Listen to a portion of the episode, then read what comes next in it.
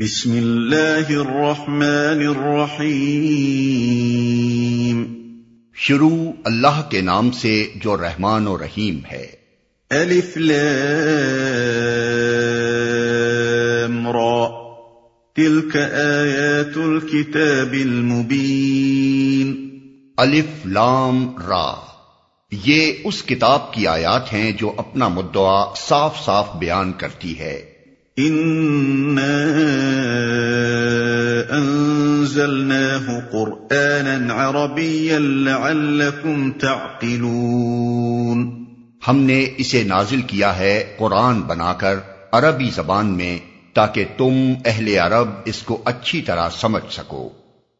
اسے نازل کیا ہے قرآن بنا کر۔ قرآن مصدر ہے قرآ یقرأ سے۔ اس کے اصل معنی ہے پڑھنا۔ مصدر کو کسی چیز کے جب نام کے طور پر استعمال کیا جاتا ہے، تو اس سے یہ مفہوم نکلتا ہے کہ اس شے کے اندر معنی مصدری بدرجہ کمال پایا جاتا ہے۔ مثلاً جب کسی شخص کو ہم بہادر کہنے کے بجائے بہادری کہیں، تو اس کا مطلب یہ ہوگا کہ اس کے اندر شجاعت ایسی کمال درجے کی پائی جاتی ہے کہ گویا وہ اور شجاعت ایک چیز ہیں۔ بس اس کتاب کا نام قرآن یعنی پڑھنا رکھنے کا مطلب یہ ہوا کہ یہ عام و خاص سب کے پڑھنے کے لیے ہے۔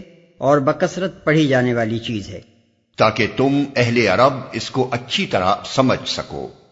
اس کا مطلب یہ نہیں ہے کہ یہ کتاب مخصوص طور پر اہل عرب ہی کے لیے نازل کی گئی بلکہ اس فقرے کا اصل مدعا یہ کہنا ہے کہ اے اہل عرب تمہیں یہ باتیں کسی یونانی یا ایرانی زبان میں تو نہیں سنائی جا رہی ہیں۔ تمہاری اپنی زبان میں ہیں لہذا تم نہ تو یہ عذر پیش کر سکتے ہو کہ یہ باتیں تو ہماری سمجھ ہی میں نہیں آتی اور نہ یہی ممکن ہے کہ اس کتاب میں اعجاز کے جو پہلو ہیں، جو اس کے کلام الہی ہونے کی شہادت دیتے ہیں، وہ تمہاری نگاہوں سے پوشیدہ رہ جائیں۔ بعض لوگ قرآن مجید میں اس طرح کے فقرے دیکھ کر اعتراض پیش کرتے ہیں کہ یہ کتاب تو اہل عرب کے لیے ہے، غیر اہل عرب کے لیے نادل ہی نہیں کی گئی۔ پھر اسے تمام انسانوں کے لیے ہدایت کیسے کہا جا سکتا ہے؟ لیکن یہ محض ایک سرسری سا اعتراض ہے جو حقیقت کو سمجھنے کی کوشش کیے بغیر جڑ دیا جاتا ہے۔ انسانوں کی عام ہدایت کے لیے جو چیز بھی پیش کی جائے گی، وہ بہرحال انسانی زبانوں میں سے کسی ایک زبان ہی میں پیش کی جائے گی۔ اور اس کے پیش کرنے والے کی کوشش یہی ہوگی کہ پہلے وہ اس قوم کو اپنی تعلیم سے پوری طرح متاثر کرے، جس کی زبان میں وہ اسے پیش کر رہا ہے۔ پھر وہی قوم دوسری قوموں تک اس تعلیم کے پہنچنے کا وسیلہ بنے۔ یہی ایک فطری طریقہ ہے کسی دعوت و تحریک کے بین الاقوامی پیمانے پر پھیلنے کا۔ نحن نقص عليك احسن القصص بما اوحينا اليك هذا القران بما اوحينا اليك هذا القران وان كنت من قبله لمن الغافلين اے محمد، ہم اس قرآن کو تمہاری طرف وہی کر کے بہترین پیرائے میں واقعات اور حقائق تم سے بیان کرتے ہیں، ورنہ اس سے پہلے تو ان چیزوں سے تم بالکل ہی بے خبر تھے۔ سورہ کے دباچے میں یہ بات بیان کی جا چکی ہے کہ کفار مکہ میں سے بعض لوگوں نے حضرت صلی اللہ علیہ وسلم کا امتحان لینے کے لیے، بلکہ اپنے نزدیک آپ کا بھرم کھولنے کے لیے، غالباً یہودیوں کے اشارے پر آپ کے سامنے اچانک یہ سوال پیش کیا تھا کہ بنی اسرائیل کے مصر پہنچنے کا کیا سبب ہوا۔ اسی بنا پر ان کے جواب میں تاریخ بنی اسرائیل کا یہ باب پیش کرنے سے پہلے تمہیدن یہ فقرہ ارشاد ہوا ہے کہ اے محمد صلی اللہ علیہ وسلم، تم ان واقعات سے بے خبر تھے۔ دراصل یہ ہم ہیں جو وہی کے ذریعے سے تمہیں ان کی خبر دے رہے ہیں۔ بظاہر اس فقرے میں خطاب نبی صلی اللہ علیہ وسلم سے ہے، لیکن اصل میں روئے سخن ان مخالفین کی طرف ہے۔ جن کو یقین نہ تھا کہ آپ کو وہی کے ذریعے سے علم حاصل ہوتا ہے۔ اذ قال يوسف لأبيه يا أبت إني رأيت أحد عشر كوكبا والشمس والقمر۔ إني رأيت أحد عشر كوكبا والشمس والقمر رأيتهم لي ساجدين یہ اس وقت کا ذکر ہے جب یوسف نے اپنے باپ سے کہا، ابا جان، میں نے خواب دیکھا ہے کہ گیارہ ستارے ہیں اور سورج اور چاند ہیں اور وہ مجھے سجدہ کر رہے ہیں۔ قال يا بني لا تقصص رؤياك على إخوتك فيكيدوا لك كيدا۔ إن الشيطان للإنسان عدو مبين۔ جواب میں اس کے باپ نے کہا، بیٹا، اپنا یہ خواب اپنے بھائیوں کو نہ سنانا، ورنہ وہ تیرے در پہ آزار ہو جائیں گے۔ حقیقت یہ ہے کہ شیطان آدمی کا کھلا دشمن ہے۔ ورنہ وہ تیرے ڈر پہ آزار ہو جائیں گے۔ اس سے مراد حضرت یوسف علیہ السلام کے وہ دس بھائی ہیں جو دوسری ماؤں سے تھے۔ حضرت یعقوب علیہ السلام کو معلوم تھا کہ یہ سوتیلے بھائی یوسف علیہ السلام سے حسد رکھتے ہیں۔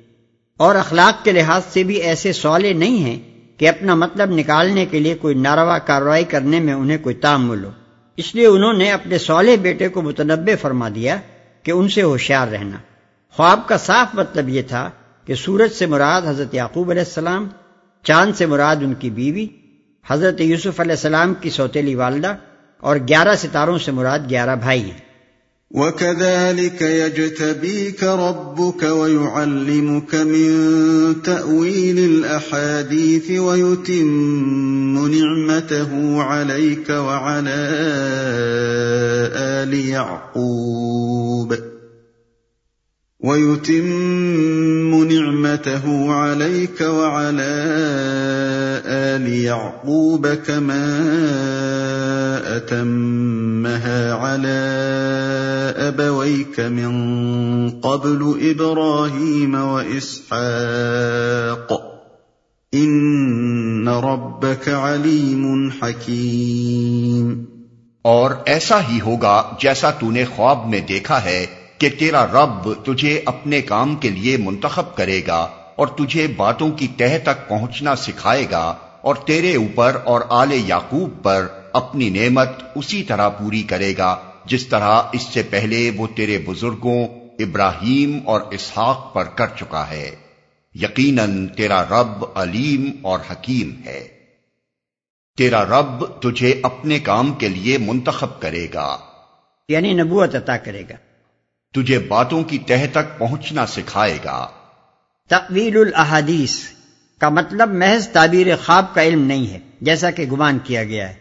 بلکہ اس کا مطلب یہ ہے کہ اللہ تعالیٰ تجھے معاملہ فہمی اور حقیقت رسی کی تعلیم دے گا اور وہ بصیرت تجھ کو عطا کرے گا جس سے تو ہر معاملے کی گہرائی میں اترنے اور اس کی تہ کو پا لینے کے قابل ہو جائے گا۔ یقیناً تیرا رب علیم اور حکیم ہے۔ بائبل اور تلمود کا بیان قرآن کے اس بیان سے مختلف ہے۔ ان کا بیان یہ ہے کہ حضرت یعقوب علیہ السلام نے خواب سن کر بیٹے کو خوب ڈانٹا اور کہا اچھا اب تو یہ خواب دیکھنے لگا ہے۔ کہ میں اور تیری ماں اور تیرے سب بھائی تجھے سجدہ کریں گے۔ لیکن ذرا غور کرنے سے بآسانی یہ بات سمجھ میں آ سکتی ہے کہ حضرت یعقوب علیہ السلام کی پیغمبرانہ سیرت سے قرآن کا بیان زیادہ مناسبت رکھتا ہے نہ کہ بائبل اور تلمود کا۔ حضرت یوسف علیہ السلام نے خواب بیان کیا تھا، کوئی اپنی تمنا اور خواہش نہیں بیان کی تھی۔ خواب اگر سچا تھا اور ظاہر ہے کہ حضرت یعقوب علیہ السلام نے اس کی جو تعبیر نکالی، وہ سچا خواب ہی سمجھ کر نکالی تھی، تو اس کے صاف معنی یہ تھے کہ یہ یوسف علیہ السلام کی خواہش نہیں تھی بلکہ تقدیر الہی کا فیصلہ تھا کہ ایک وقت ان کو یہ عروج حاصل ہو، پھر کیا ایک پیغمبر تو درکدار، ایک معقول آدمی کا بھی یہ کام ہو سکتا ہے کہ ایسی بات پر برا مانے اور خواب دیکھنے والے کو الٹی ڈانٹ پلائے؟